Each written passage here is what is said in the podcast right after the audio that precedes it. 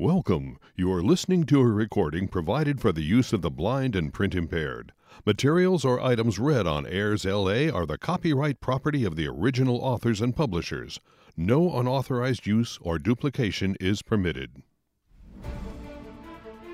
Hello, this is Martin Grodt with an article from the December January 2022 issue of Forbes magazine, America's premier business magazine, brought to you by AIRSLA. This article on page 104 is the cover story Beyond the Sound Barrier.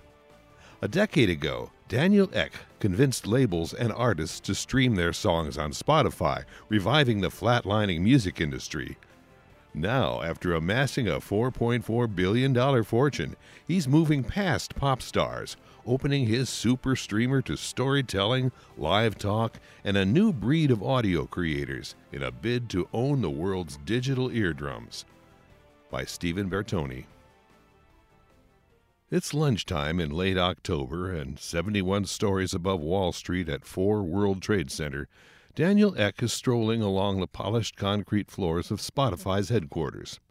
He passes sleek sculptures of headphones crafted in neon hued metal, couch lined luxury lounges for VIP advertising clients, and soundproof podcast studios custom built for the medium's biggest stars, then enters a large cafeteria rigged with stage lighting for pop up concerts.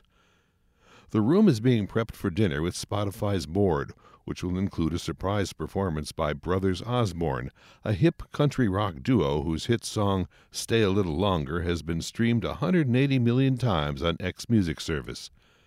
Spotify just reported third quarter earnings, and Ek, a 38 year old self described introverted engineer who seldom gives interviews, is having a rare day in the spotlight. The soft spoken Swede, who has a shaved head and a beard, has been on the move since 5 a.m., hosting calls with financial analysts, sitting for a parade of interviews, and leading a 200 employee town hall. It was crazy because it was the first in person meeting we've done here in two years, says Ek, decked out in black jeans, a black suede coat, and patent leather sneakers. It had a great warm vibe. Everyone was hugging and applauding. There were billions of reasons to cheer. Earlier in the day, Spotify dropped blowout quarterly numbers, making a racket that reverberated across the worlds of Wall Street, music, and media. Revenue hit $2.9 billion, a 27% jump from the same quarter last year. Ad sales climbed 75% to nearly $375 million. Active listeners grew just shy of 20% over the same time the previous year to more than 380 million. Ditto paid subscribers, who now top 170 million.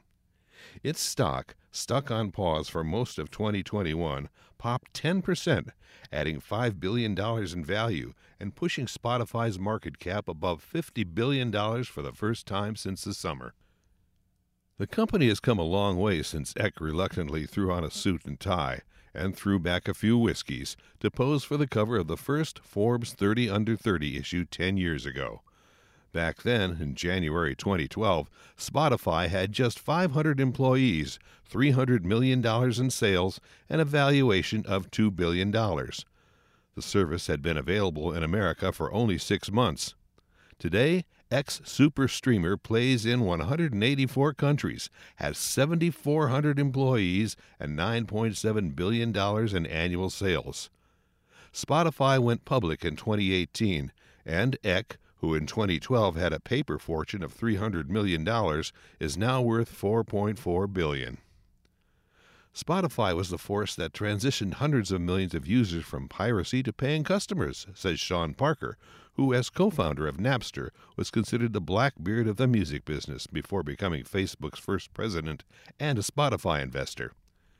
It's no exaggeration to say that Daniel saved the music industry. Record labels are certainly cashing in. When Spotify arrived in the U.S. in 2011, streaming was a $600 million business, accounting for 4% of the recording industry's annual global revenue.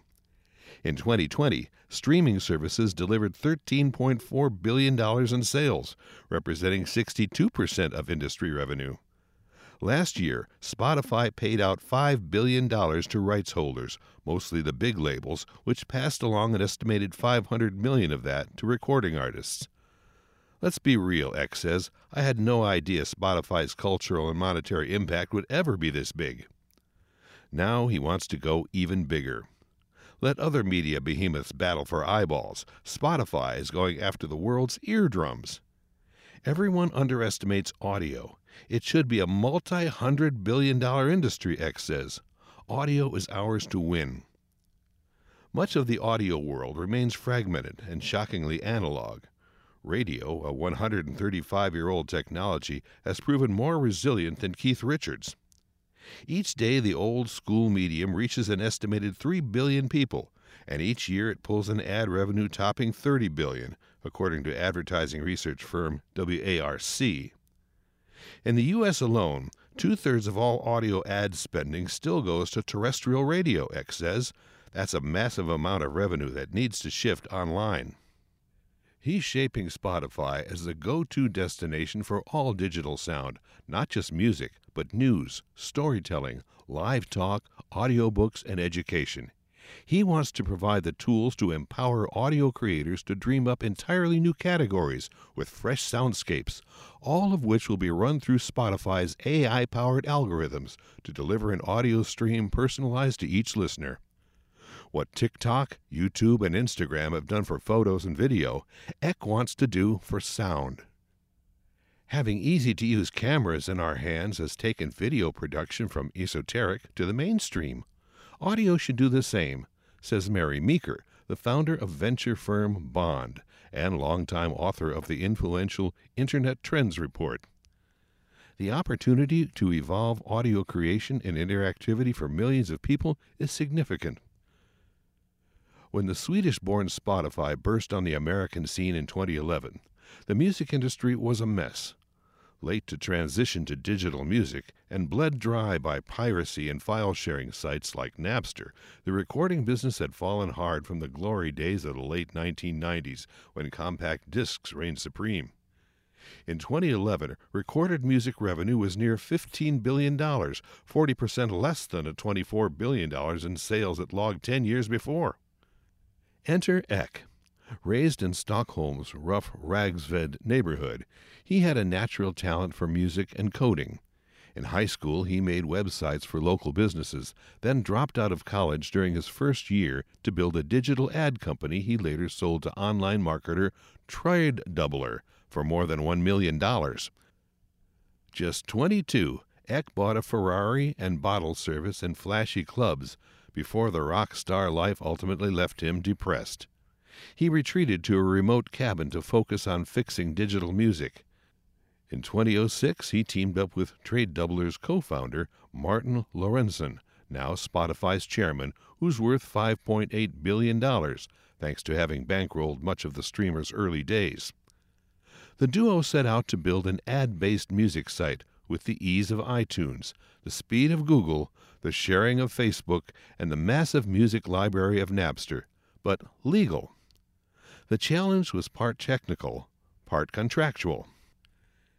Ek obsessed over a design that seamlessly worked on desktops and the exploding smartphone market. His engineers created a clever distribution system using a combination of physical servers, cloud computing, and peer to peer file sharing that lets millions of people access tens of millions of songs simultaneously. The lawyers proved tougher. Years of rampant internet based piracy had left record labels paranoid about giving up rights, especially to a free ad based service. After Spotify debuted in Europe, Ek negotiated for more than three years to get the rights he needed to launch in the U.S. Daniel could have entered America much sooner by signing a bad deal that would have destroyed the company, Parker says. He had the iron will to resist labels and artists trying to take advantage of the company. That iron will alchemized Spotify into a gold mine for both its early investors and the music industry as a whole, whose companies now trade near historic highs. Warner Music Group is up 50% over the past 12 months with a market cap of $20 billion. Universal, which recently spun off from media titan Vivendi, is worth nearly $50 billion.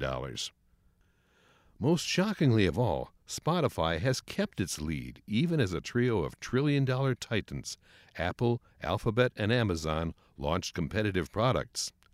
Apple's big comeback in the early 2000s was centered around the iPod. They built their whole brand around music, Parker says. Few thought Spotify would survive with iTunes pre installed on billions of iPhones and Macs. Of course, Apple remains a potent player in the space, with an estimated 70 million subscribers in 2020. YouTube Music has around 50 million, and Amazon Music around 55 million. But the big three are far behind Spotify's 170 million paying customers. And Apple and Amazon don't offer a free, ad based option. Spotify does, and it attracts an additional 220 million users. Before, ad supported music was just the on ramp to subscriptions, says Richard Greenfield, a partner at media research shop Lightshed Partners. Now it's big business by itself, and Spotify has no competition. The company got a head start thanks to its easy to use, play anywhere product, shareable playlists, there are now some 4 billion, and having been the first to offer a streaming model that customers preferred over either paid downloads or piracy. It proved sticky, too. Once listeners built libraries, they had few incentives to switch to a different service. Extreme focus and a clear mission also helped. The best people in audio come to Spotify because we're the best at it. Over at Apple, music is priority number 27, Ek says. If you want to build a self driving car, don't come to us. Although Spotify has become music's new mecca, its stock has sputtered. Over the last 12 months, shares are up 4%, vastly underperforming the S&P 500 and Nasdaq's more than 30% gains. Investors hate its CD thin margins and the leverage the major labels hold over it. Because Spotify doesn't own the music it streams, as much as 70% of every revenue dollar goes to rights holders, who then, depending on contracts, pay the artists. Spotify has never swung an annual profit. Last year, its losses tripled to $713 million. I focus on cash flow. It's positive, and we're not dependent on investors to fund us, Ek says with a shrug. We aren't profitable yet because we keep investing. We want to keep growing because there's such a big prize at the end of the tunnel. He's betting big on podcasts to get to the light. A fluke was the spark of Spotify's podcast epiphany. In 2017, Ek noticed something odd out of Germany, one of the company's top markets. Music labels, to maximize streams, had began uploading audiobooks. Spotify was built for three minute songs, not 30 minute chapters. The user experience was terrible. Fast forwarding and rewinding were tricky, and chapters would be shuffled out of order. Nonetheless, some titles cracked the charts next to the latest pop hits, it showed we had permission to go outside of music, Ek says. Podcasts, long dominated by Apple, seemed ripe for a shakeup. It was still download based. Advertising and discovery were clunky. You couldn't play the podcast easily in your car or on your smart speakers, Ek said. We realized everything we built for music could be adapted to podcasts. That segment started small and was initially a flop. Most people saw Spotify strictly as a music company. Then Ek went big. I told our stream we were publicly committing $1 billion to podcasting. They told me the entire market isn't worth a billion. I said, well, it will be, Ek says with a laugh. The number was significant enough that it was scary for us, which is important. I wasn't betting the entire company on it, but it was meaningful enough that everyone, including us, had to take it seriously. Spotify, a hardcore tech business, was now diving headfirst into content. Ek hired Dawn Ostroff, a TV veteran who had helmed the UPN and CW networks in the early 2000s and later Condé Nast Entertainment, to amass a sweeping array of shows and build an advertising machine to monetize it. In 2019, Spotify paid $194 million for prestige podcast network Gimlet Media $55 million for True Crime Studio Parcast, and 190 million for Bill Simmons' sports and culture network, The Ringer. For tools, Spotify dropped $154 million on Anchor, which makes software for recording shows, and another $236 million to buy Megaphone, an ad network. In 2021, Spotify generated buzz by signing a widely reported $60 million licensing deal for Alex Cooper's Call Her Daddy and $100 million for the Joe Rogan Experience, the latter podcasting's most popular and polarizing show. Spotify declined to comment on the deal prices. Next came partnerships with A-listers, including Barack and Michelle Obama, Prince Harry and Meghan Markle, Kim Kardashian, and filmmaker Ava DuVernay. It was a multi tiered strategy, Ostroff says. We had to build a catalog of as many podcasts as possible, attract established podcast stars, and go after top talent who could lend their craft to the medium. In February, Spotify launched its advertising network, enabling brands to serve targeted ads to listeners of its more than 3 million shows. While Apple has been notoriously stingy about sharing data, Spotify is going in the opposite direction, providing a bundle of analytic tools to help brands and creators measure the effectiveness of campaigns and offer clear info on audiences. Podcasters love it. To borrow an NCAA metaphor, before Spotify, we were an independent university trying to compete with the big boys in the SEC. Bill Simmons says, We're now doing twice as many shows as before, and the quality and diversity of our shows is incredible. Spotify's trove of data is a powerful perk. It gives us unbelievable insight and advantage, Simmons says. It shows us moves we should be making and things we're not doing right. When Simmons' fantasy football podcast initially underperformed, data revealed that its competitors attracted strong followings by launching episodes well before the NFL season began. Simmons debuted the program earlier, and listener numbers soared. Lydia Polgreen, Gimlet Media's boss, used Spotify's metrics to develop true crime programs that mixed the tabloid drama audiences craved with Gimlet's brand of high quality storytelling. Video giants Netflix and Amazon Prime have long mined data to spot promising plots and stars for series and films. Next up, new revenue models for creators to better interact with and make money off their fans. Spotify's free and paid tiers will remain, but Ek is adding more options that will let creators charge for exclusive content, early access, and interactive experiences. The basic idea isn't radically different from other membership sites like Patreon or OnlyFans, but it's tailored specifically to audio. A recent deal with Shopify will let artists sell tickets and merchandise on their Spotify pages. Whatever the model, Spotify will likely get a piece of each sale, a fresh revenue stream it won't have to share with record labels and publishers.